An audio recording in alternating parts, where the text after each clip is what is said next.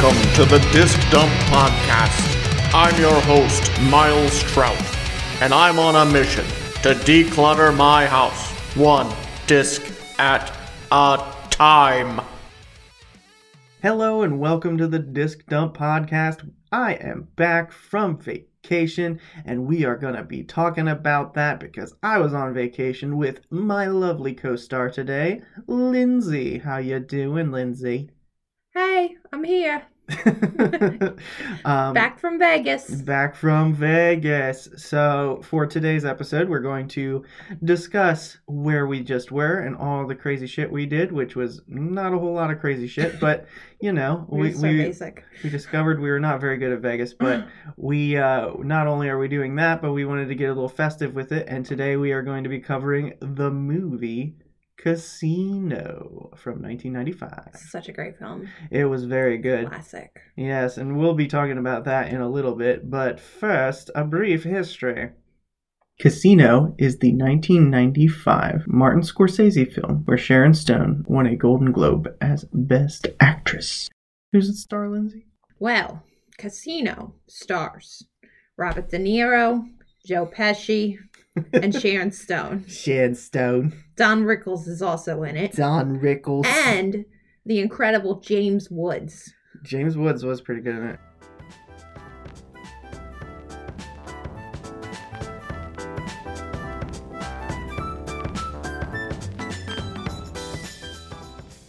My mule in a can That's right. You got mules in cans, and I got rum and coke in a can. is Fugu. Fugu vodka mule. Yeah. Fugu. And how is it? It's good. Is it? I I like it. It's almost like an episode of Terrible Drink. It's not terrible. it's not terrible. It's That's a good. ready to enjoy cocktail, seven percent alcohol by volume. oh shit, yours is way stronger than mine. I got a rum and coke, and it was terrible. Mm, And mine was like five percent. Oh no, mine was seven percent, wasn't it? I bet yours didn't come with a puffer fish on it though. I think mine had a shark on it. Eh. So in Vegas, they uh, they obviously sell alcohol everywhere, and uh, we got some weird shit. But uh, on our way there, okay. So let's talk about airfare. Oh my god. So I got a good deal with Southwest with their low flight uh, sale. They have it two times a year, and I got low. I got our airfare in October when they had the sale, and I got a really good deal. I think it was like four hundred a person, close to four hundred a no, person. it was less than four hundred. Yeah. Yeah. but we got a really good deal. hmm Yeah, and um, I made sure it was nonstop, and um, I picked a morning flight, and I picked an afternoon flight home. Boy, did she pick a morning flight. so uh, When yeah, was departure? Six thirty a.m. um, the plane took off at seven oh five a.m. Actually, Gotcha. Check-in was at six thirty. six thirty five. Yes. Mm-hmm. And then what happened? Well, we didn't really decide till late what time we were going to wake up the next day.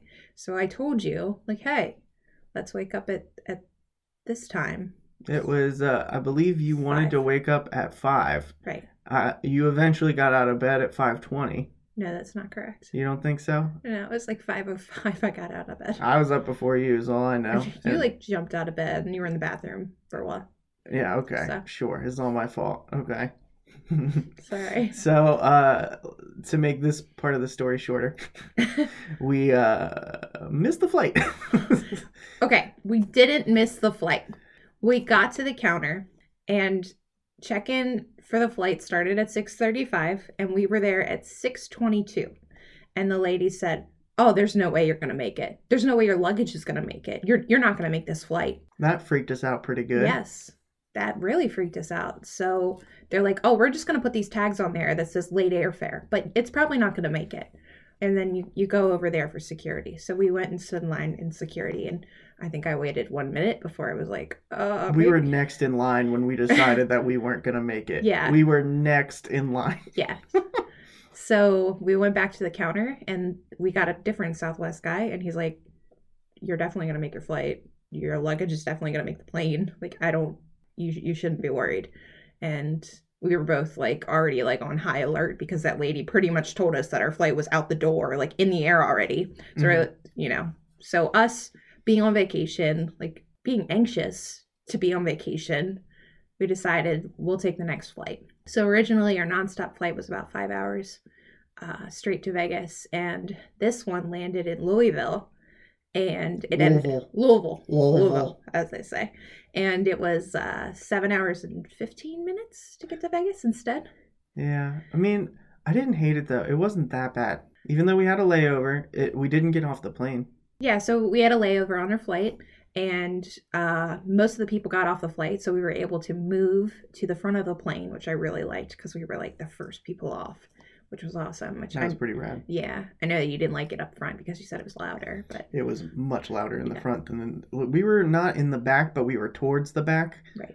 But uh, in the front, for some reason, it was way louder. I didn't really notice that. I was uh, at the window seat, which I was really happy about. It got incredibly hot, but like, but like when we were going into Vegas, when we were in, I think we were in, I don't even know what states we went over, but I I think I saw the Grand Canyon, and there I no way it wasn't the Grand Canyon. right, and I have discovered that it was the Hoover Dam that I saw. Yeah. Yes, I looked at it on Google Google Maps. I like compared it.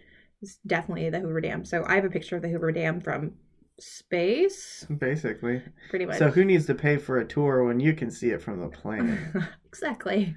And Did we didn't have to pay a hundred bucks. Yeah, I have a picture. I can I can post it too if you want. okay, sure. Yeah, we can have like an album for this. We could. Yeah. We, we could put it not only on our personal Facebooks and Instagrams, but on the Disc Dump Podcast fans page and the Disc Dump Podcast on Facebook and the Disc Dump Podcast on Instagram. Follow all those pages for the best updates. Ah, Shameless plug. This is my show. um, okay, so air, airplane time is done. yes, We land in Vegas at McCarran Airport. McCarran. which uh for those of you who listen to episode 2 where we talk about Fallout New Vegas, McCarran is a big proponent of that game, but I'll try and keep the Fallout references to a minimum and the Hunter S. Thompson references to a maximum. Yeah, you're obsessed with Hunter. All vacation. Yes, I was. Every uh, so I I check in beers on an app called Untappd. Any of you have Untappd? Follow me. Follow Milosh him. Milosh07. But uh, yeah, All, all, of them beers. all of the beers that I reviewed for the whole time we were there, which turned out to be like 30, 33. 33. Yeah. Yeah, well, uh, 33 beers. I put Hunter S. Thompson quotes, but honestly, I wasn't coherent enough to write Hunter S. Thompson quotes on most of them, so I had to have her find them and curate them for me. I do want to note that we were in Vegas for five days and we also hit some breweries, so they weren't like full glasses with beer. Oh no, there's a lot of tasters. Yeah, A lot of yeah. tasters. Doesn't mean I wasn't buzzing. I was feeling pretty Oh, good. yeah, totes. Okay, so we got to Vegas Yes. and we stayed at the Flamingo. Yes, so we took an Uber to the Flamingo. We found out that Uber was the easiest way to get there because, of course, the casinos don't provide shuttles. It was it was really cool landing on the strip and, and seeing all the hotels during the day. When you land, you you see the bottom of the strip. You see the Luxor and the New York Hotel and uh, the Excalibur and all the ones on that that side. So yeah, check in for our hotel was what three o'clock, and we were early and they specifically say on their website if you want to check in early expect a $25 fee so i think it was 25 it might have been more I wasn't privy to that information Yeah. until right now. everything is so expensive in Vegas. So we went into their little Mexican restaurant in there, carlos and charlie's Carlos and Charlie's. Uh, later on in the vacation, I'll just tell you now, I went down there by myself and I got a mojito and three tacos. Forty dollars for myself to consume three tacos and a mojito. that's vegas That's Vegas. So these are the kind of prices we're talking about. I think the cheapest plates we saw were sixteen dollars on the strip on the strip. Yeah. Yeah. Okay. we so did venture off the strip and we'll get to that later yeah. So most notable parts of the flamingo were the iconic carpet and smell. Smelled like an ugly French hooker for the most part. see that wasn't the most iconic part of the flamingo for I don't me. know. For me, it totally. Besides the flamingos that chill in the courtyard, that yeah that was That was cool, but I've seen a couple movies now where like when they open up the scene, they're looking at the carpet of the flamingo, so I think it's pretty iconic.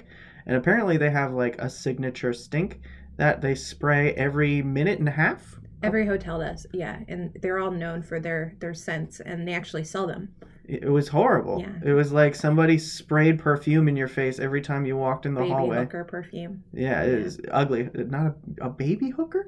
Is that what you just said? A baby hooker? That's what it reminded me of. Like we used to call like the perfumes that would come out or in the early 2000s, like the Paris Hilton perfume or the Britney Spears perfume. We called them baby hooker perfumes. So that's what it reminded me of. It was that sweet, over uh, like a sweet smell, but also stale cigarette smoke. and So. floral. There was a bit of a floral, soapy, sad scent. It smelled like sadness. What hotel do you think smelled best? Honestly, there was such an assault on my olfactory organs that I I couldn't tell you. Everything smelled so weird the whole time. Everything had a hue of cigarettes, like everything, or marijuana. Mhm. Outside Oh, yeah. smelled like marijuana. Like there was no other smells outside. Mhm. But inside there was just cigarettes and sadness. I don't agree with that because like some of the hotels were really fancy. Like we walked through the Palazzo and we walked through the Venetian. The Venetian was the one with the gondola rides inside. The Venetian was probably, if not my most favorite one to just check out. Uh, it was one of the more fun days we had either way was walking through the Venetian. Yeah, I thought that smelled like chocolate a little bit, so I liked that. When we were walking by the bakeries and stuff, absolutely it did. If you look up, the, it looks like a nice evening in Italy. It was kind of like a dusky. It looked like dusk, yeah, and uh, they had basically a giant swimming pool in the middle of it, but it didn't look like one. It looked like the canals. Mhm, they had- in Venice. Yeah, They had gondolas and stuff, and all of the It's walls were nice. fake Italian men singing very loudly. Yes, that was Rowing. cool. That was just overall a really cool experience. hmm I liked that one. What was your favorite hotel? I really liked the Venetian. We didn't really spend a lot of. Uh, the Paris hotel was okay. That Which one was- was that one? The one that looked like the Eiffel Tower outside. Oh yeah, Yeah. we, I got a big Eiffel Tower drink. You- that was pretty You cool. did. Yeah, it's probably a bad decision. It is because now I don't know what to do with the damn cup. We'll make it into a vase. Uh, if- you need like a novelty straw to drink out of the novelty cups. That's the flaw in this Amazon. system. We're gonna have to figure it out because I'm I spent like thirty dollars on that drink. I'm not getting rid of this giant Eiffel Tower cup. Anyway, so the Venetian was your favorite, you think? Yeah, I, I it was just really nice inside. It was really clean. My favorite thing about the strip was how clean it was. Mm-hmm. It it just felt so nice. Even if you were outside, it it, it was nice. There's there's definitely a homeless population around. Yeah, I was gonna say Um, it's really nice and clean for the homeless people who are sitting on the curbs, just talking to themselves and growling. Right. Yeah, we, we definitely saw a, a wide array of people, but I, I really enjoyed the strip. Yeah, I it was it was an experience. I, the, honestly, my favorite parts were not on the strip. The Luxor wasn't on the strip, right? Yeah, it's Luxor's like it's on the strip. the big pyramid one. Mm-hmm. It's on the other side. Oh, okay. Mm-hmm. Because that was that was probably my favorite hotel. It was such a huge interior, like enormous. You look up the sides and there's like all of these balconies and there's just like 200 of them. Like it just goes up and up and up and you can see little people walking across them like ants and you're like, "Holy shit, that's so high up." I'm like still trying to figure out how they did that. Like The elevators and stuff. yeah, the elevators, like how the rooms are shaped, like just everything. Like I, I guess like at the ends of the rooms, it's just slanted down. Yeah, like, it's like a weird attic space. right. Every room is a it's a weird crawl space. Yeah. um but yeah it, it was it was a cool experience in there that's one of the older ones um we actually saw the front of it in casino when we were watching the very end Mhm. so it was pretty interesting I think the most dated one is the one that I would want to stay in next, and that Mhm. was the Excalibur because it's like D and D fantasy themed. Like, who would have thought there would be a D and D fantasy themed casino, and my girlfriend didn't book it.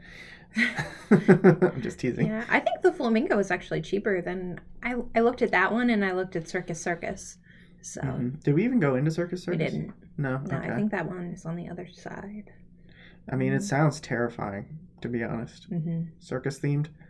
the clowns take you up to your room and stuff. Uh uh no way. no thanks So we'll save the the attractions we went to for the end. How about the food though? Okay, God. so we were really bad at Vegas. We were in bed by nine o'clock every night except for the night before we left. but We were awake at seven a.m. We were awake at 7 a.m. and Maryland is three hours ahead. Well, Maryland and Pennsylvania are three hours ahead of Vegas. So, So sleeping till seven felt like we were sleeping till ten. yeah, So we were wide awake, like, oh, this is so lovely. you know what? It's our vacation. Like, judge us all you want, but whatever. I Yeah. enjoyed myself. That said, if I'm getting up at seven, I'm drinking by eleven every day. so Pretty much happened. yeah, that's how it all went down. But so the first place we went to that Lindsay really wanted to go to is this place called I Love Sugar. yes. Explain that to them. So, I Love Sugar is on the LINQ Promenade. Um, LINQ Promenade is where the Ferris wheel is, if anybody's familiar with that area. It's the largest Ferris wheel in the world right now, hmm from what I understand. costs about 30 to $50 a person to ride it. Um, and they do like a happy hour thing, apparently. It's supposed to be pretty cool. Actually, uh, on that same note, today someone who just went to Vegas right before we did, he uh he came up to me and he goes, "Hey Miles, did you uh did you do the nonstop drinking Ferris wheel?" And I was like, "What?" He's like, thirty dollars. that's all you can drink, and you just go around for forty-five minutes." I was like, "Oh, that's neat." Anyway, so now that I know it was unlimited alcohol, it was probably best we didn't do that that. Yeah. yeah. Okay, so I love sugar is near that. Yeah, so I Love Sugar is um that that promenade um is right between the promenade is between the flamingo and the LINQ. So um there's all these cool shops, there's restaurants, there is an In and Out burger, which we talked about going to and never actually did. They have like an ice bar where like you put on a coat and you drink in the cold, which I didn't just do that here. Like who would pay for that? When it's 120 degrees outside, I'm sure it's quite the novelty. I guess. I don't know. Anyway, I Love Sugar. So, I Love Sugar is a candy store. You go inside and you're overwhelmed with the amount of colors popping out at you. Um, there's candy everywhere gummy candies and sweet tarts and just everything you can imagine. The whole bottom floor is just all like sugar candies. Um, Willy Wonka's wet dream. They yeah. had like um, marshmallow soda, Yeah. They had all different kinds of soda. like God, five pound gummy bears. and- Right. Yeah, it was pretty wild. And they had a bunch of different types of cotton candy. They Mhm. had um, like weird flavors of cotton candy, like maple sugar cotton candy. They had one that's supposed to be Donald Trump's hair, which I found that was pretty funny. Um, and then there's an upstairs. So we go upstairs and there's a chocolate bar. Uh, they sell all their chocolate products and they also have a fondue set there, which looked really nice. And off to the side, in this like beaded off area, there's a bar. So you go into the bar and holy shit. There- it's a round bar and they have screens up and they show the drinks that they sell. And I think they had 10 drinks maybe. But they I think they had 10 drinks, yeah. they come in these extra large martini glasses, and the drink is in the dry ice, so it's like smoking, and it's covered in candy. It's got candy all over it, and then it's alcohol inside of it, and it was just awesome to see. It was really awesome to to see All the different types of drinks. all the different types of drinks, and we actually got a drink. I can't remember which We one got- we got. The gummy bear. The gummy bear, which it was covered. It, it probably had fifty gummy bears on top of it. He said that, uh, w- that, okay, so the structure of this glass is it's a big giant martini glass, and they put dry ice on the bottom of it. And then they put this like weird plate with a hole in the middle on top of it. And then on that plate, they put a literal pound of gummy bears. And then they poured the drink in the middle of it. So all this steam comes rolling out over the gummy bears. It's overwhelmingly awesome, and th- we have a video of it. We so will post a we'll video. Post the video. Um, it was a really cool experience to see it. Um, if you want to take a guess of how much money it is, I was thinking it probably would be about thirty dollars. Um, I think it ended up being like 35 40 something like that. Um, You but- paid for it. I have no yeah, idea. I think it was like 35. But it, it's big enough for more than one person. So some people were sharing it with like four others or like two others. we or- were noshing on the gummies for the whole trip. Yeah, we were. They were delicious. So that was that was a cool experience. Um, I'm glad that we tried it.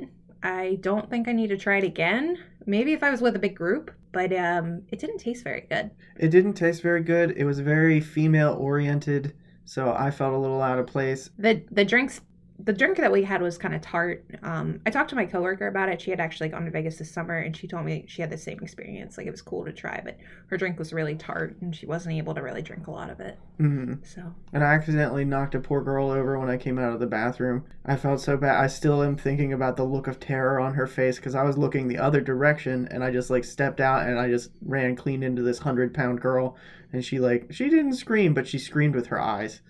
Anyway, I still feel bad about it. oh, I put my hands on her shoulders. Like, Are you okay? And she was like freaked out that I was touching her. Then it was real bad. Anywho, um, okay. So I love sugar. That's the I love sugar story. Um, how about Ooh, one of the best places to go for breakfast is called Hash House A Go Go. Yes, that was really good. The like I was at the LINQ. Hotel. Um, I I'm a part of a bunch of Facebook groups, so I was like looking for places to go, like find the best of the best. And when I plan a trip, like this is like stuff that I like to do. Like I like to like hunt down like things to try or things to do. So everyone was talking about Hash House. Like even on Yelp, I went on Yelp and it's got crazy good reviews. And Man versus Food went there. yeah, um, Guy Fieri's been there, and Guy Fieri's been everywhere. right, though. right. But um, it was a it was really good food. It, it's like Southern home style, I would say. Mm-hmm. I remember I got like chicken cheese hash, and it yeah, was you got like a hash good. bowl. Yeah, they gave me like a skillet full of food, and I'm like, this is all for me. Right. Okay, and what did you get? French toast? I got some sort of French toast dish. Um, it had banana on it. Oh, they cooked the banana. Right, it was caramelized banana on top oh of it. god, it was so good. Um, but it was it was delicious. We wanted to. We actually tried to go back there, but it was it was just packed. It wasn't something we Yeah, like to do. we went on Valentine's Day. That was the worst idea. they were packed. I'm sure you want to talk about flights. Yeah. So Flights was a really cool restaurant that we went to. It's Um, not just a way to describe a series of beers, apparently. There's an actual restaurant called Flights. Yeah, so that was on Miracle Mile in Planet Hollywood. And it's a new restaurant. So they do everything in threes. You go in and you pick a flight. Like um they had margaritas, beers, mules, whatever you want. And you get a flight of three. And then they also do all their foods that way too. So we went there and we were planning on getting a flight of food and a flight of drink. And um So you can get food and drinks. yeah, so you can get food and drinks there. And it ended up being a flight was ten dollars each, I think, or something like that. Which really isn't that bad because you're getting three drinks for the price of one. I got a flight of meals. We got a flight of margaritas. You got a flight of domestics? I got two flights of beer. Right. So that's forty. Yes. And, And then, I got little tiny cheeseburgers. And I got French fries. So the French fries were really cool. They were um, three different types of fries, three different types of sauces. Um, French fries were so good. If you are a picky eater, though, don't get the burgers there because, like, one of them was like a mushroom and onion burger. One of them was like a weird Southwest saucy burger, and the other one was just like a standard bacon cheeseburger. Mhm. So, like, if you're a picky eater, definitely like read all the ingredients when you go to that place because it's not for picky eaters. I would say. It was so good. And afterwards, I found a coupon for there where it was like two flights for ten dollars. And was trying to convince Miles to go back, but we didn't have time. I mean, We I s- was feeling pretty good when we got there, and then we drank six drinks each. So. Right? Yeah, we were there for what three hours at least. At flights? yeah, I don't know about three hours. yeah. That's a long. it was at time to least two at- hours we were there. Okay, well, I remember that the waiter was coked up, and he he was a little annoyed that we sat there so long. They gave us glasses of champagne. Right. I think he did that because he was, you know, doing other things while they were supposed to be waiting on us. So. I mean, maybe I watched him give champagne to everybody, but Mhm. still, we uh we definitely sat there long enough to get champagne. and there's this like airport vibe to it. Like everyone's got a uniform on, and then they got pictures of planes. If you look up, there's an airplane over top there's of you. There's an airplane inside. And Miracle Mile is pretty much a mi- uh, like a mall, so Mhm. that was cool. Um, I got some Vegas knickknacks to take home too while I was there. so that was flights. Flights was pretty cool. That was your favorite restaurant, right? Yeah, I really like that. I really like the sushi place we went to too. I don't know why you liked that place so much. It was like unlimited sushi, but the pressure was on because you had to eat it all within like an hour. Okay, so it was definitely not an hour. How long was it? Ninety minutes. 90 minutes. Okay. Yes. But the dude, as soon as he told us, okay, you're on a timer. What do you want? What else? What else? What else? And it was like, Jesus, I so the know. waiter overwhelmed Miles. It was, Yeah. it was too much for him. And the good thing about this all you can eat sushi place, which we are so excited to go to, was you didn't have to purchase the whole roll. You could do half rolls. So Mhm. we tried a bunch of half rolls and um, we were able to eat everything we got. So, yeah, if you didn't eat it, you paid full price for it. right. So if you didn't like what you got, that sucks for you. So I ended up eating something with like sriracha on them and stuff.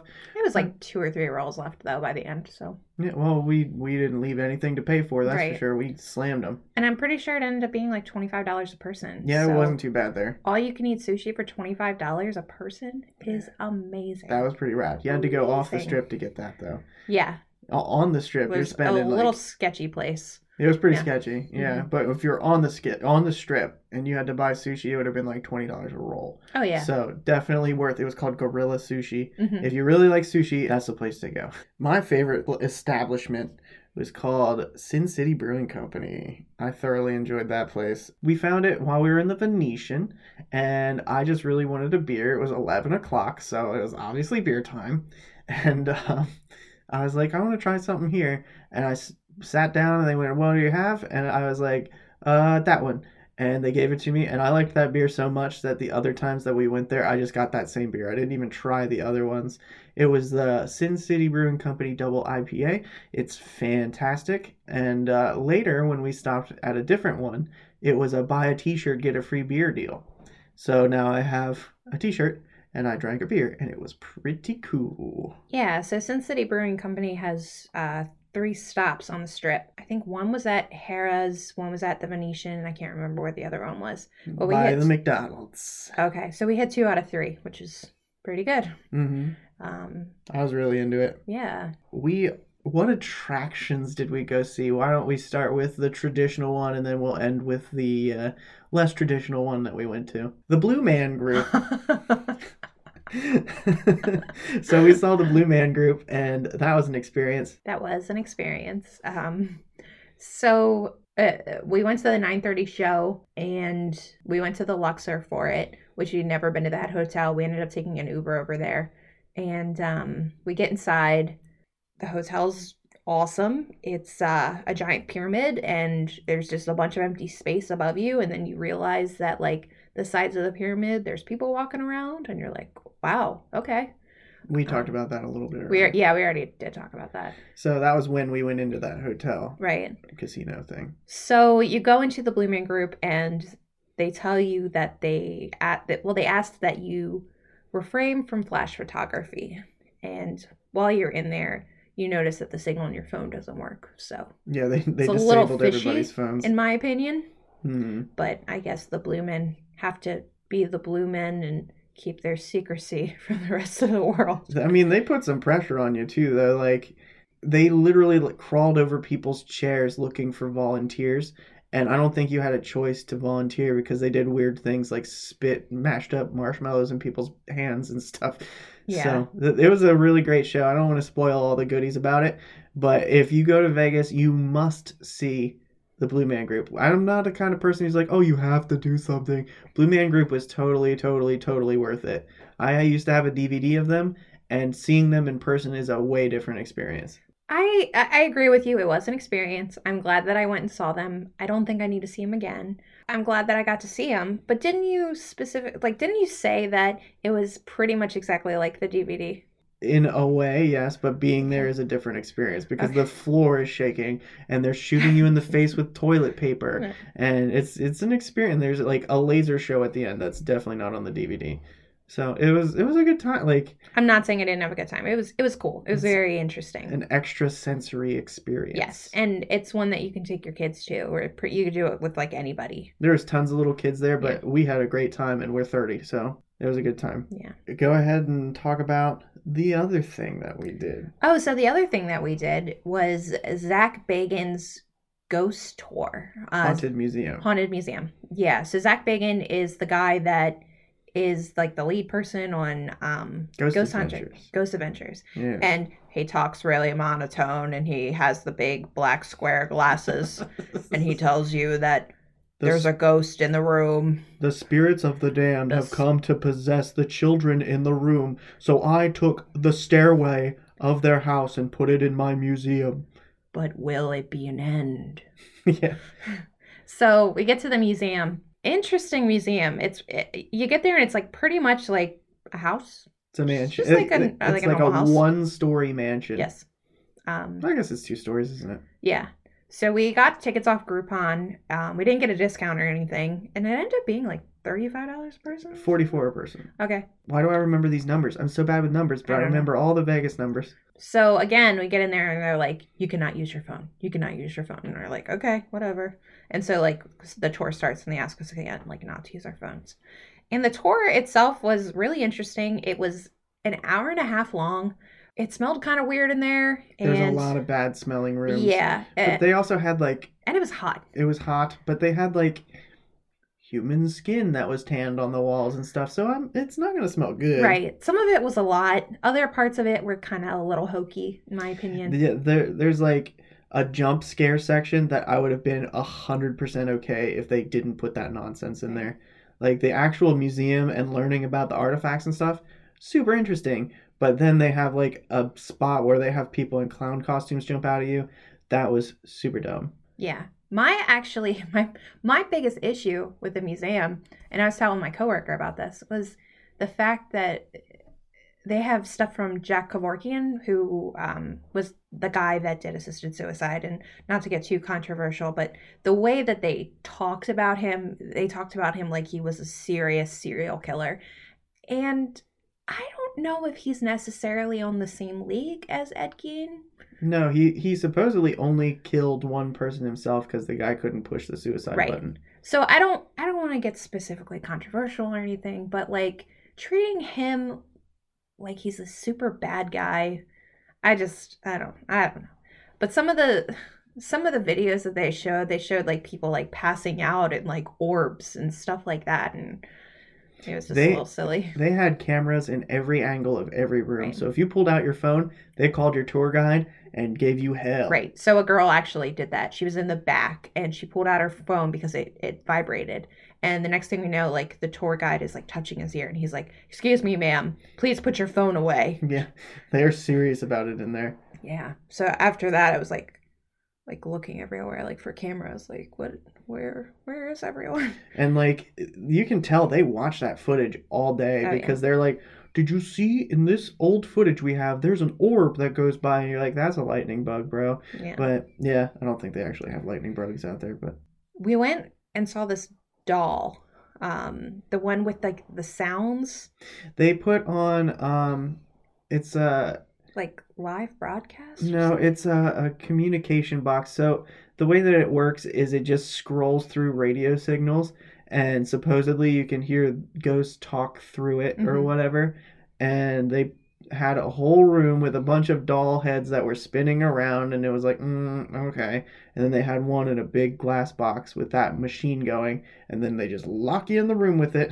right. Did, did that one freak you out, or did you think that was dumb? Um, it, it freaked me out a little bit enough that I was talking to the doll because they were telling us to talk to the doll. You were the only one brave enough to talk I was to the like- doll. Hey, Sally, how's your day going? I don't remember what the doll's name was. The creepiest room in the whole place was he had a closet that was, I don't know, maybe five feet wide that was just filled with haunted dolls. And that was the only room. Like, okay, I guess we got to put this out there. I'm not like super into the supernatural stuff. Neither of us are, which is mm-hmm. why it was kind of a weird choice for us. But we love haunted stuff. But we love yeah, haunted stuff. especially Halloween. We love like horror movies and doing like haunted walks and stuff like that. Yeah, so I mean, we're not like ghost hunters, but that was the only room where I was like, this room feels different. Yeah. Like the energy of that room was weird. That's the only room that I actually legitimately was like, I'm not going to be in this room anymore. Thank you. I wasn't even freaked out by the appearance of the dolls. It just felt bad in there. Right. Oh, so one thing that is cool about the museum is Zak Bagan actually owns the Dibbit box. Dybbuk box. Yes. Dun, dun, So- dun. I can't remember what movie that was. That the, they they did a horror movie about like a haunted box a couple years ago. Do you remember? No. Okay. God, I can't remember who was in it. I have to look it up. But apparently, Post Malone, being Post Malone, was on Ghost Hunters um, last year. I think it was last year. yeah. And he had the bright idea to touch the Dibbit box. And after he touched the Dibbit box, all of these horrible things started happening to him. His plane broke. Yeah. He got hit because he didn't pay enough taxes. Yes, all of these random things happened to Post Malone. They were all like super normal things to happen to a celebrity, and they were making it seem like this box cursed him. Yeah.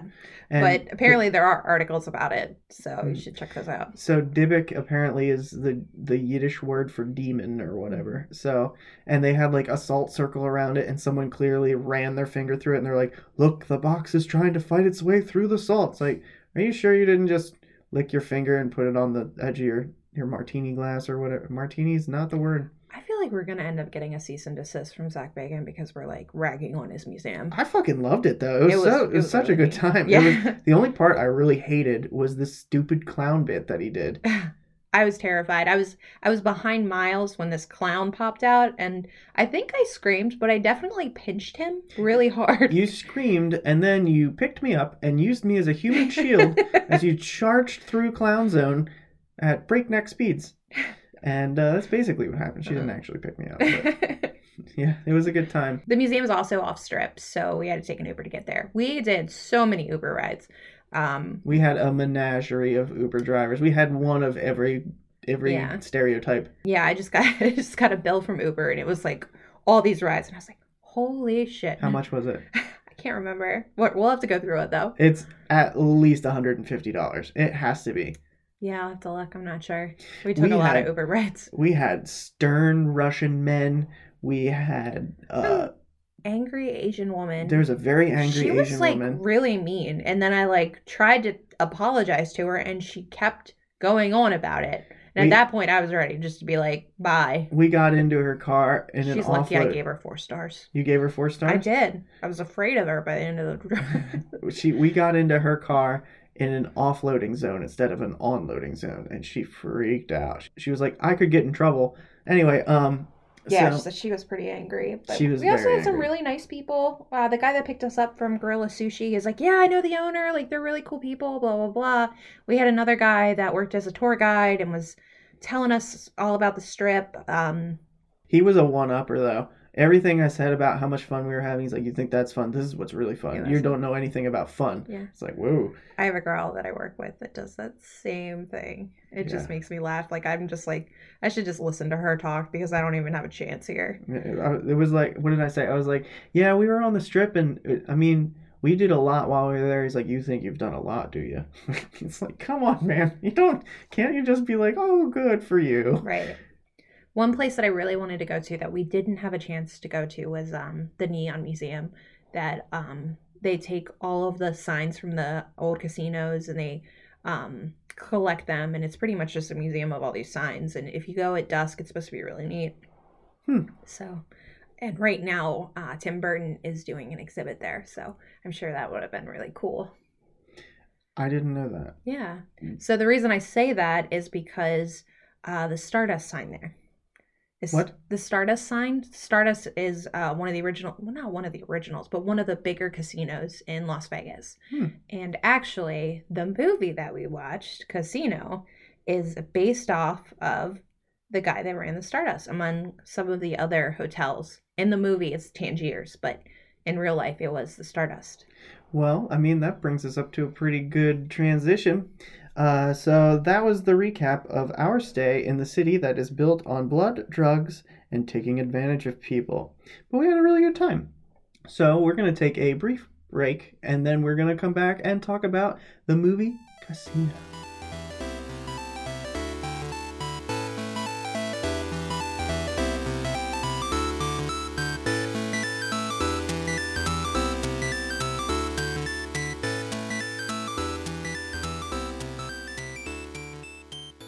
Hey guys, I just want to take a minute to thank you all for listening and uh, talk to you a little bit about how to reach me. This is where I would be putting ad spots, but nobody's willing to pay me just yet. So I just want you all to know I would love it if you would like and rate and subscribe to this podcast. I would love it if you did that. Give me some five stars, help me move up in the rankings. With every episode of this I do, I feel like I'm getting a little bit better at it. I am not amazing yet, but I'm really hoping that I can keep providing the best quality product I can manage. So, uh, if you are interested in joining the discussion, you can definitely find us on Facebook. The uh, we have a page, the Disc Dump Podcast, which is okay. I appreciate that if you follow that, but more importantly, it would be great if you would uh, engage in our group, the Disc Dump Podcast fans on Facebook. You can find lots of great discussions, and you can find teasers for the next upcoming episodes. You can find direct links to my guests' pages. There's a lot of good stuff going on on there. If you engage anybody, start conversations on that page, you might get a shout out from me. For instance, uh, William Estel, thank you so much for listening and participating. You were pretty excited about this episode, so I'm hoping you listened to it. If you didn't, I'm just talking to myself then. But I also want to thank Kristen McKissick. I think that's how you say your name. You have been my Facebook friend for a long time. I don't think we ever met, which is fine, whatever. That's cool. You are super supportive of my craft, so I appreciate you. Thank you so much for listening. You can also find me on Twitter at Disc Dump. That would be a good way to see new episodes as they get uploaded directly to that page. Uh, you can find me on Instagram. The Disc Dump podcast, I believe, is what that page is. And you definitely should shoot me an email if you're trying to reach out to me. That's the best way to get a hold of me. You can find me at discdumppod at gmail.com. That's D I S C D U M P P O D at gmail.com. Don't forget the little PP in there. It's important. Uh, I also want to thank Memoria, the band Memoria, for the use of our theme song Demeter off of their EP Daughter of the Seasons. It's a fantastic song, fantastic album. I highly recommend you all check it out. I also want to thank The Fat Rat for the use of his song Unity. Uh, that's pretty great music also that is extremely meaningful to me in my life. I am now using it for the outro and for our uh, ad introductions and stuff like that. So I want to reach out and tell them I appreciate them very much. Uh, without further ado, I hope you guys enjoy our discussion on the movie Casino.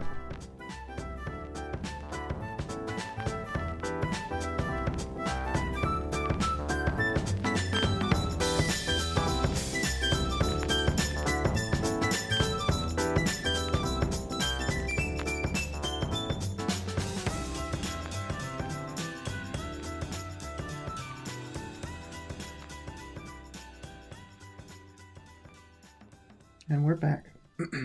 One more thing that we didn't mention about our trip. We didn't gamble until we were in the airport leaving. And guess who won money? You spent $10 and won $9. No, that's not true. I spent three dollars and won ten dollars. Okay, it was nine twenty eight, but it was close enough to ten.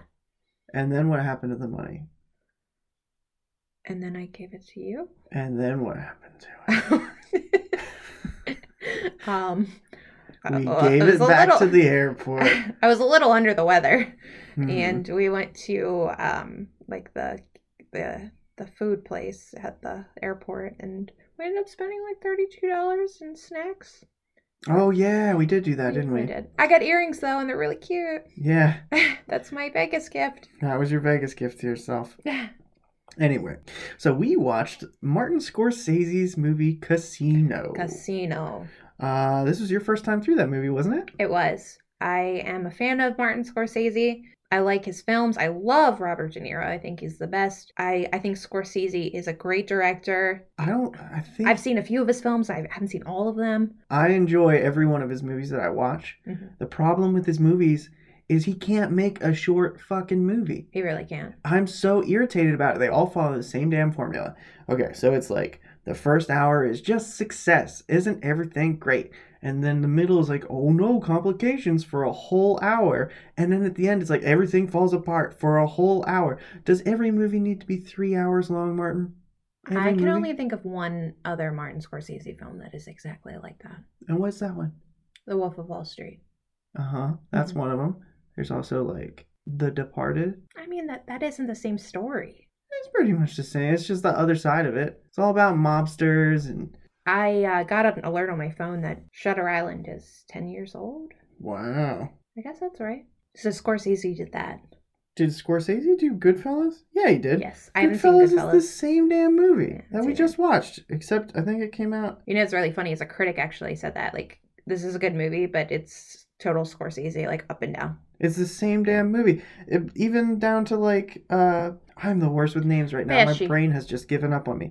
Joe Pesci. Yeah, Mhm. Joe Pesci plays the same freaking guy basically. Anyway, so speaking of Joe Pesci, I would argue that he's the best part of the movie. Joe Pesci was really good in the movie. He's Um, real murdery. I also really like Sharon Stone in the movie. Sharon Stone was fantastic. Yeah. She, I forgot that like two thirds of that movie are Sharon Stone just falling apart. Yeah. She's just having the worst time. But I would argue that this movie was kind of a comedy, though. Even though it was a mobster movie and it was extremely violent, I would say that it was kind of a comedy. Like, I don't know if it was supposed to be. That's my only thing. I definitely think there was some comedy to it, but all the time that the FBI was chasing Joe Pesci's character and like they he was followed him. with him so He was fucking with him so bad. That was all hilarious. And like I like whenever the part where he like ended up putting his hand over his mouth so they like because apparently at some point they had they they hired the lip readers. yeah. So I'm So sorry, he- I didn't mean to cut you off. No, it's okay. Like that was one of the funny parts of the movie when he's golfing for so long that they were like watching him from an airplane and they had to land the airplane on the golf course because they ran out of gas. Yeah, and then they took off right after. It was They funny. they ran away and then Joe Pesci goes, "Whoever can hit it with hit the plane with a golf ball gets a hundred dollars."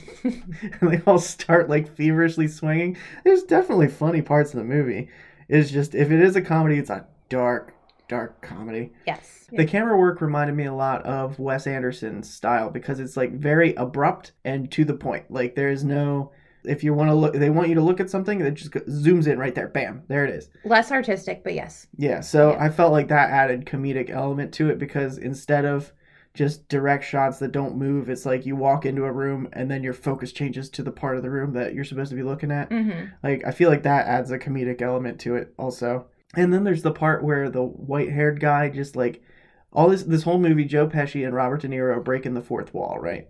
And then out of nowhere, Joe Pesci's henchman breaks the fourth wall, and that just that got me. That was the first thing we saw in our final viewing of tonight was uh, I think his name was Frankie. No, Frankie was his brother. The white-haired guy. He was sitting with the don of the mafia, and he goes, "Is there a problem with Nicky?" And that would be Joe Pesci's character. And they, it like cuts into Oh, his him. brother. It- Yeah, was his that brother. his brother? Yeah, That wasn't his brother. It was Yeah. the guy who. Spoiler alert. He's the guy who kills him at the end with the baseball bat. true. Yeah, I don't. Remember. It, it was like one of his top henchmen though. It was like his right hand man. He like breaks the fourth wall and he's like, I knew if I told him the truth, everybody would die. He goes, No. and I would die too. yeah, that was Yeah. funny. I thought that was hilarious. I I feel like I learned a lot about the casino system. When yeah, it was a pretty cool like look behind the curtain. hmm So apparently, the money room thing is very true. Well, it was during that time period. Now it's probably like just all electronic. Like they Mhm. don't. I'm sure they have a money room, but it's probably computers counting everything. It's not a thing anymore. And when they made the movie, they were filming at one of the hotels, and they literally told the film that you cannot go in that room. We will not let you film in that room. So they had to like recreate the room. That's like, wild. on, yeah, on stage because like they didn't want anybody knowing like anything about that room, like how to get in anywhere. So That's that actually super crazy. I didn't know that. Yeah. You have done a little more research than me at this point. I'm sure in the brief history part, you will have heard some more things than I currently know about this movie, but I haven't done my research yet. so I was trying to think of any other character or any other actress that could have pulled off the role of Ginger. Yeah?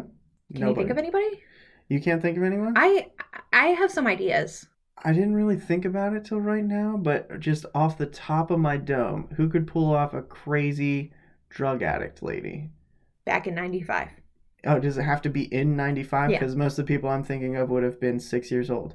Yeah, I think in '95. In 95. Oh, uh, Tilda Swinton? I don't know. She wasn't around in '95. The woman is like 60 years old. What are you talking She's about? She's not acting in '95.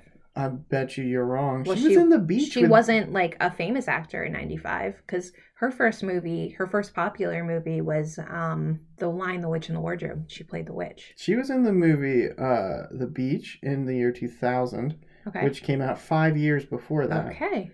Uh, in 1992, she was in a popular movie. So I'm right. What are you talking about? You're right. She was definitely in shit in, in 1995. So my thoughts were Goldie Hawn, and I also was thinking perhaps what's her name, Michelle Pfeiffer, But I think she was already in another Scorsese movie. Yeah, I'd be surprised if Michelle Pfeiffer wasn't given a call at some point for that role. And you know, I think I read something. Wait, here we go. Nicole Kidman, Melanie Griffith, Renee Russo, Cameron Diaz, Uma Thurman, and Michelle Pfeiffer, as well as Traci Lords and Madonna, were considered for the role. Oh, Madonna would have killed it. Maybe. She's not a good actress, but she would have definitely played the part. Like she's I'm pretty sure Madonna's won an Oscar. really. Yeah, for Evita. I don't even know what that is. I don't know. Yeah, it like came out in the nineties. All I know from is uh 007 Die Another Day when she walks by and she goes, I don't like cockfights. And then James Bond fights a dude with a sword. Oh, you have no idea what no I'm talking idea. about. Sorry. Is uh, the one where it's, it's anyway, it's 007 maybe. Somebody's gonna laugh at that too. Somebody knows exactly what I'm talking about. It's just not you. Sorry about it. That's okay. Um Don Rickles was in the movie. Don Rickles, yeah. He was like a total pushover bum, which is not a typical Don Rickles role. Was he the gangster or was he um Al Pacino or not Al Pacino? Um Robert De Niro's. right hand man. Yeah, he was like the connection with the mafia and the actual like straits of the casino. He was like the bridge between. them. Right, right. Don Rickles is great, but there's a couple points where Joe Pesci punches him for no reason. I was like, leave Don Rickles Yeah, alone. he's just this old guy. He's just an old guy. racist bastard. Is he racist?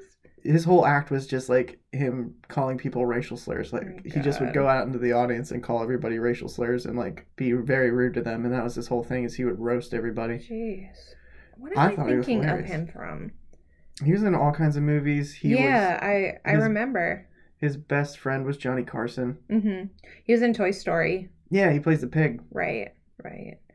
I was thinking of um the guy from The Incredible Mr. Limpet. Yeah, could have been. It's about the right era. Let me see. That's Don Knotts. That's who I'm Don thinking of. Knotts and Rickles, you This- know. this is a different Don. So Robert De Niro's outfits are so swanky in this movie. I knew you'd love them. I loved the, the the opening scene. He walks out wearing pink on pink on pink, and it's like, what? I thought it was orange. It was pink. It's pink. Oh. He had a pink tie and a shirt that were the exact same hue of pink, and then he had a blazer on top that was a slightly more pink, hot Yeah. pink. Um, would you still love me if I wore like a red suit with a black shirt and a black tie? I thought he looked really good in that. You liked that Yeah, one? I I thought he thought so too. I was like, ooh, he's the devil. I was trying to figure out how old he was when this movie came out.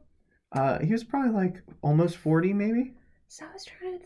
I I was thinking 40s, but I think he's actually older. I think he's probably He's- 50. He's older than he looks. Yeah, I don't know. It's something to definitely look up. Robert De Niro was But born in Apparently, Robert De Niro and Martin Scorsese and Joe Pesci have been in seven movies together at this point. Or they've done seven movies together. That sounds about right. Yeah. He was The- Oh. 52 during this movie. Okay, so it was I was pretty close. Holy shit. Yeah. So of course, Robert De Niro, Scorsese, and Pesci just did The Irishman, which just came out on on Yeah. Net- Netflix. Well, didn't just come out. Within three months. Right. Right. I really want to see it, but it's three fucking hours long. I heard it's like closer to four. I'm so goddamn sick of Martin Scorsese shit. Why? Why, do we need movie- four hours? We, give me a 90 minute movie, Yeah. beginning, middle, end. Three acts we're good. No, it has to be some epic. Everybody's cursing and punching each other. Mm. right. Anyway, so um, yeah, that would we should definitely uh, maybe our follow up for this.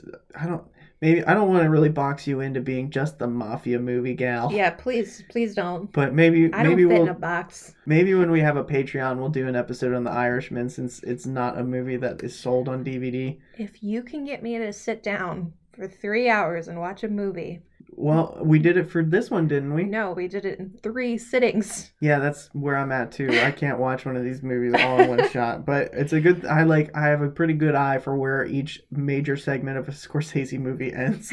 I also want to note that this is like the third attempt that Miles and I have had at doing a podcast. It's our second actual podcast that we've recorded together. I, I'm not going to say what the movies are. I don't want to give them this away.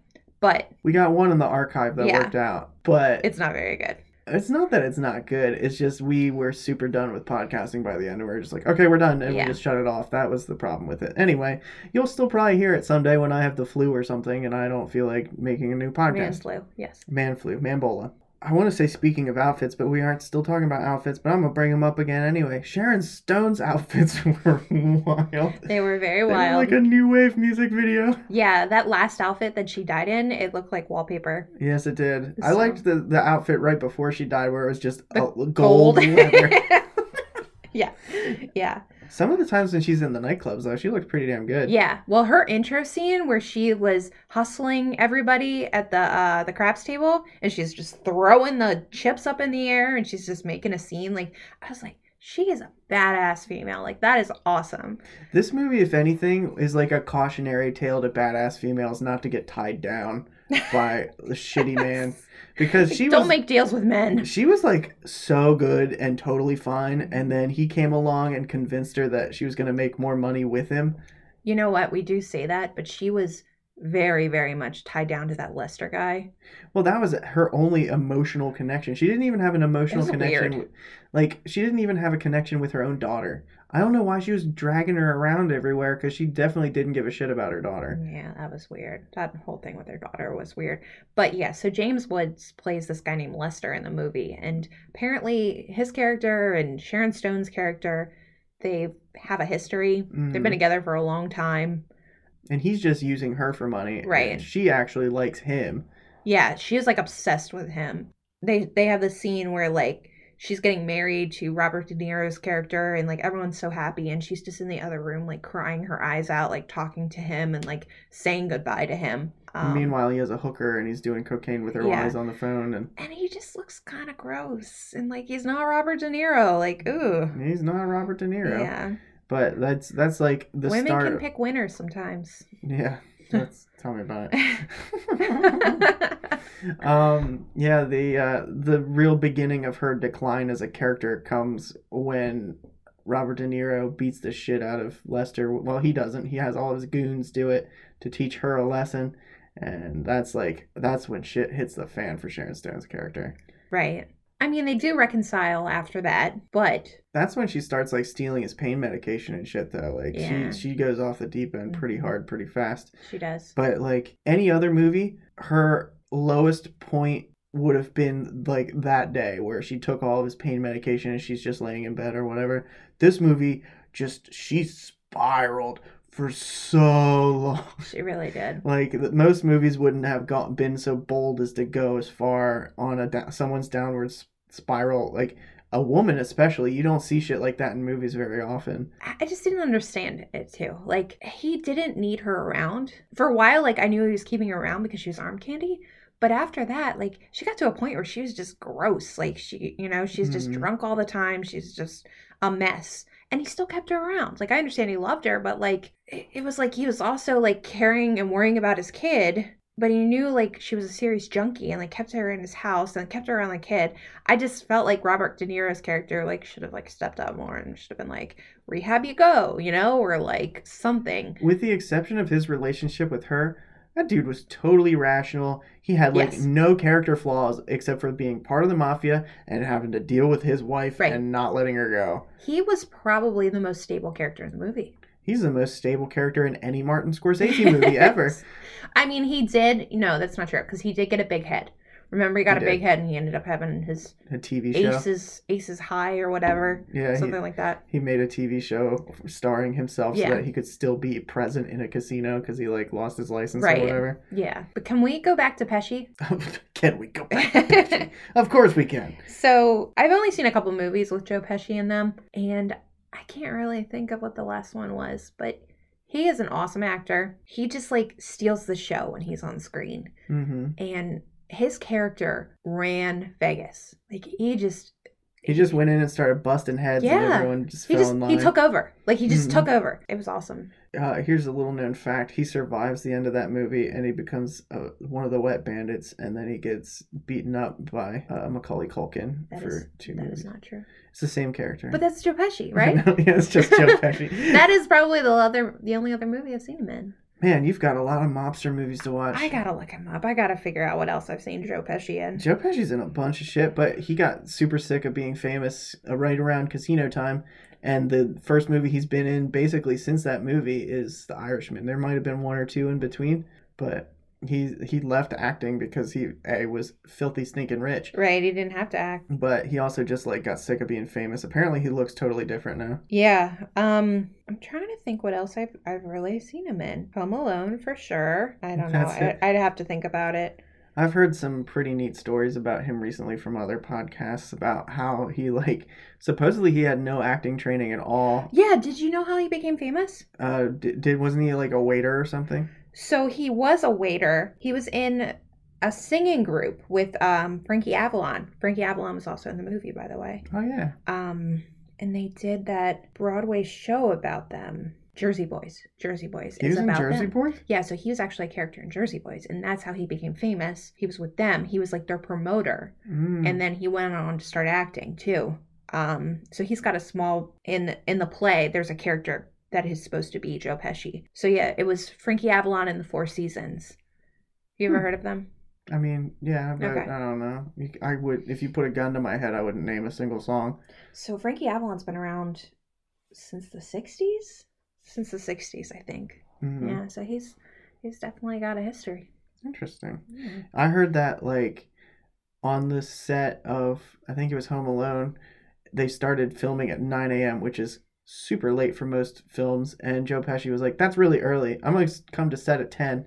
And someone, some like uh, production assistant was sent to come get him, and he like grabbed the production assistant by the hair or something and dragged him over to the director. And he said, "This guy's telling me I have to be here at nine, but I'm gonna be at here at 10. Is that okay?" And they're like, "Yeah." He's like, "Thank you," and he just like threw through the PA. You don't you don't mess with Pesh. yeah, I don't know what you kind of a mess with guy he is, but there's a lot of stories like that where he just like didn't break character and he just fucked people up if he felt the Yeah. need. so what did you think of the ending of the film? Okay. So there's obviously two main characters of this movie and there's two distinct endings. Well, I guess three if you count uh Sharon Stone. Sharon Stone's ending was really abrupt. She just they just made her overdose and she died. But we knew that was coming. We knew it was coming, but the scene is just she like wanders against a wall and falls over and she's Her dead. death scene sucked. Yeah. Uh, Joe Pesci's is one of the most iconic moments in film because you know he's going to get his at the end of the movie, and Martin Scorsese does not flinch. He just like tortures him to death with baseball bats. He makes him watch his own brother die right. That shit. yeah, that was the worst part. Is he he has his brother being you know the the shit getting kicked out of them right in front of him. For it seemed like a good ten minutes that was going on before They killed they him with threw him in a bats. hole. Yeah. Yeah. and then they beat him but didn't kill him, and then they buried him alive. Yeah. that's one of the most iconic, crazy moments in film. It was bizarre and And intense. apparently that scene is based on what really happened to the character that Joe Pesci's character is based off of. sounds about right. Yeah. So I was thinking, if they were to do this movie in modern day, Sharon Stone would have died with like a needle in her arm. That would have been like the modern day ending. you know you're probably right. Yeah. yeah. And it would have been so much more gruesome, I think. I think so too. They would the the look at drugs wouldn't have been as glamorous. Yeah. But Joe Pesci's death would be exactly the same. I think they could have made it more gruesome. I mean, yeah, it was pretty rough. Like the mannequin at the end was pretty clearly a mannequin that they like designed to breathe out the dirt, hmm but it yeah, but what the reason that I don't want haven't watched this movie a hundred times, I've only watched it like three times, besides the fact that it's three fucking hours long, is the ending of Robert De Niro's character is bullshit. Yeah. He just survives being bombed. Yes. He's just fine. Metal literally saved his ass. He's there's a, a metal plate under my chair, and that's what saved my life. Yeah. One second before that, you said the bomb was on the other side of the car. So how does a metal plate under your ass save you from an explosion coming from your right side? That's a very good question. Doesn't make no goddamn sense. Yeah. Anyway, that it pissed me off so bad when the first time I watched it, I was like, I was I was survived that they had. I, uh, I was surprised they had him survive. In my opinion, that's not a gangster ending. No. Yeah. But this movie, I think, was Martin Scorsese's attempt to not make the same movie over and over. Right. He wanted to change the ending a little bit, Mhm. even though all the other ones have the same fucking ending. Oh, the most gruesome part of the movie. Do you want to explain the scene? I when I think of this movie, I think of three things, right? I think of him getting beaten to death at the end with the baseball Stop. bats. No, it's Digging. okay. Um, I'm not sure which of these next two parts you think is the most intense, but I thought that the scene where the dude's head is getting crushed in a vice was not as bad as the other one. so that was definitely the worst scene for me. You thought so? Yes. Yeah, you were kind of cringing. I could not watch it. Really? Yeah. Remember his, his eyes popped out? Remember that? Eh, I mean, I don't think they really showed it. But the for me the most gruesome scene was where he kills the dude with the gold pen like at the very beginning of the movie. That's your introduction to Joe Pesci is he stabs a dude almost to death with a pen and then he makes fun of him for crying. It's like Yeah. So apparently, I, re- I read this little tidbit too. Scorsese didn't think the Vice scene was going to make it into the movie. They thought that with that scene, it was going to get an NC 17 rating and he would have to take it out. hmm And they were okay with that scene, surprisingly. That's wild. Yeah. So, It's just because of Martin Scorsese though. Like if they put that in well, okay. Modern movies show way worse things than are rated R, but still. but I mean, there's no there's no sex in the movie, really. I mean, I mean, I think it shows them having sex, but you don't see anything, yeah, it's just Sharon Stone and uh, She's uh, like Joe on- Pesci yeah. sweating. right?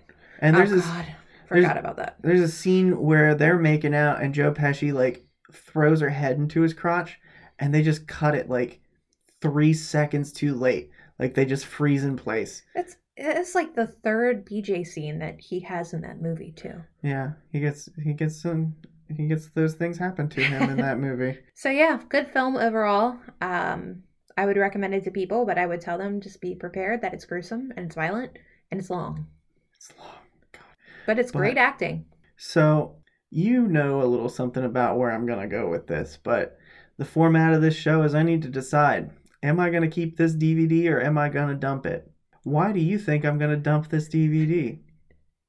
Well, I live with you, so I know how many DVDs are in our house. Which is a lot. A lot, a lot. Seriously, people need to start coming over more to do podcasts. I'm doing five in the next five I know- days. I so- know. um, why you're gonna get rid of this film? You're gonna get rid of this film because you secretly hated it. No, I'm just kidding. You're gonna get rid of this film because I think there's a scratch in it. There's a big ass scratch on the disc. I have watched this movie three times, never had a problem. And then when we're watching it, it just stops at the hour and 45 minute mark. we were like, no. It randomly just stopped on this uh, part where they're showing uh, the headline of Sam's news article. Yeah, there's like a newspaper article flies up on the screen and it just like sat there and it's like, are We're we like, supposed to Yeah, read we're like this is forward? this is strange. Why isn't there any music playing? They really this- want us yeah, to know there's, what there's happened. no overlay going on. And then we were like, okay, this isn't going anywhere. So uh, we, I got out, got the disc out, and I looked at it. It's the faintest, ittiest, bittiest little scratch. And I, I can't believe that brought the movie to a screeching halt. Like I feel like if I had a DVD player instead of my Xbox, it would still play. But either way, I'm gonna have to dump this disc. How did we finish watching it? so, in order to finish watching it, we needed to find it streaming online. So, I looked everywhere online. I went to Netflix, I went to Hulu, I went to Amazon Prime. Nope, nope, nope. I didn't try Disney Plus, which I probably I didn't try Disney Plus. I didn't try HBO. Um, we did find it on Hulu though, but you needed a subscription to Starz. Starz. which is- who has a subscription to Starz? Right. Like You have to. They charge you an additional seven ninety nine a month. Um, but right now they're offering a free week, so that's perfect how we timing. watched So we we sort of almost paid to watch a movie I already yes, we will were- definitely be canceling our subscription by next Thursday. So that's uh that's Casino. Um okay. well, there's our uh, there's our conclusion. We are going to dump the disc. Thank you all for listening. On to the next one. On to the next one. On to the next one. I think I should be your outro. Just you doing think so? that. Just doing that? Mhm. Uh, if you did it for one more second, I'd have to pay for the rights of that song. So let's not do that. On to the next one. no, why would you do that? so, Alright. are you gonna put cuts of the film in this? Um, maybe, probably not. Oh, you should. You think? Hell yeah. You think I should take the scene where he's like, "You Jew motherfucker, you"? No, I think you should do the scene where she's screaming at him in the front lawn. That was the best scene in the movie. Yeah. That looked like so much fun to film. But also, one of the Joe Pesci scenes would be good. Okay, well, I'll keep that in mind. Oh, I want to try. Okay, we're gonna Okay. try. I want to come up with like a sign off. On to the next one. Okay, so here's what I'm thinking. I'm going to say, don't forget to, and then I'm going to come up with a three word simple sentence, and then you're going to come up with a three word simple sentence. Thank you all for listening, and uh, don't forget to hug your grandmother. And walk your dog. Good enough for me. Alrighty, y'all. Don't forget to hug your grandma and walk your dog.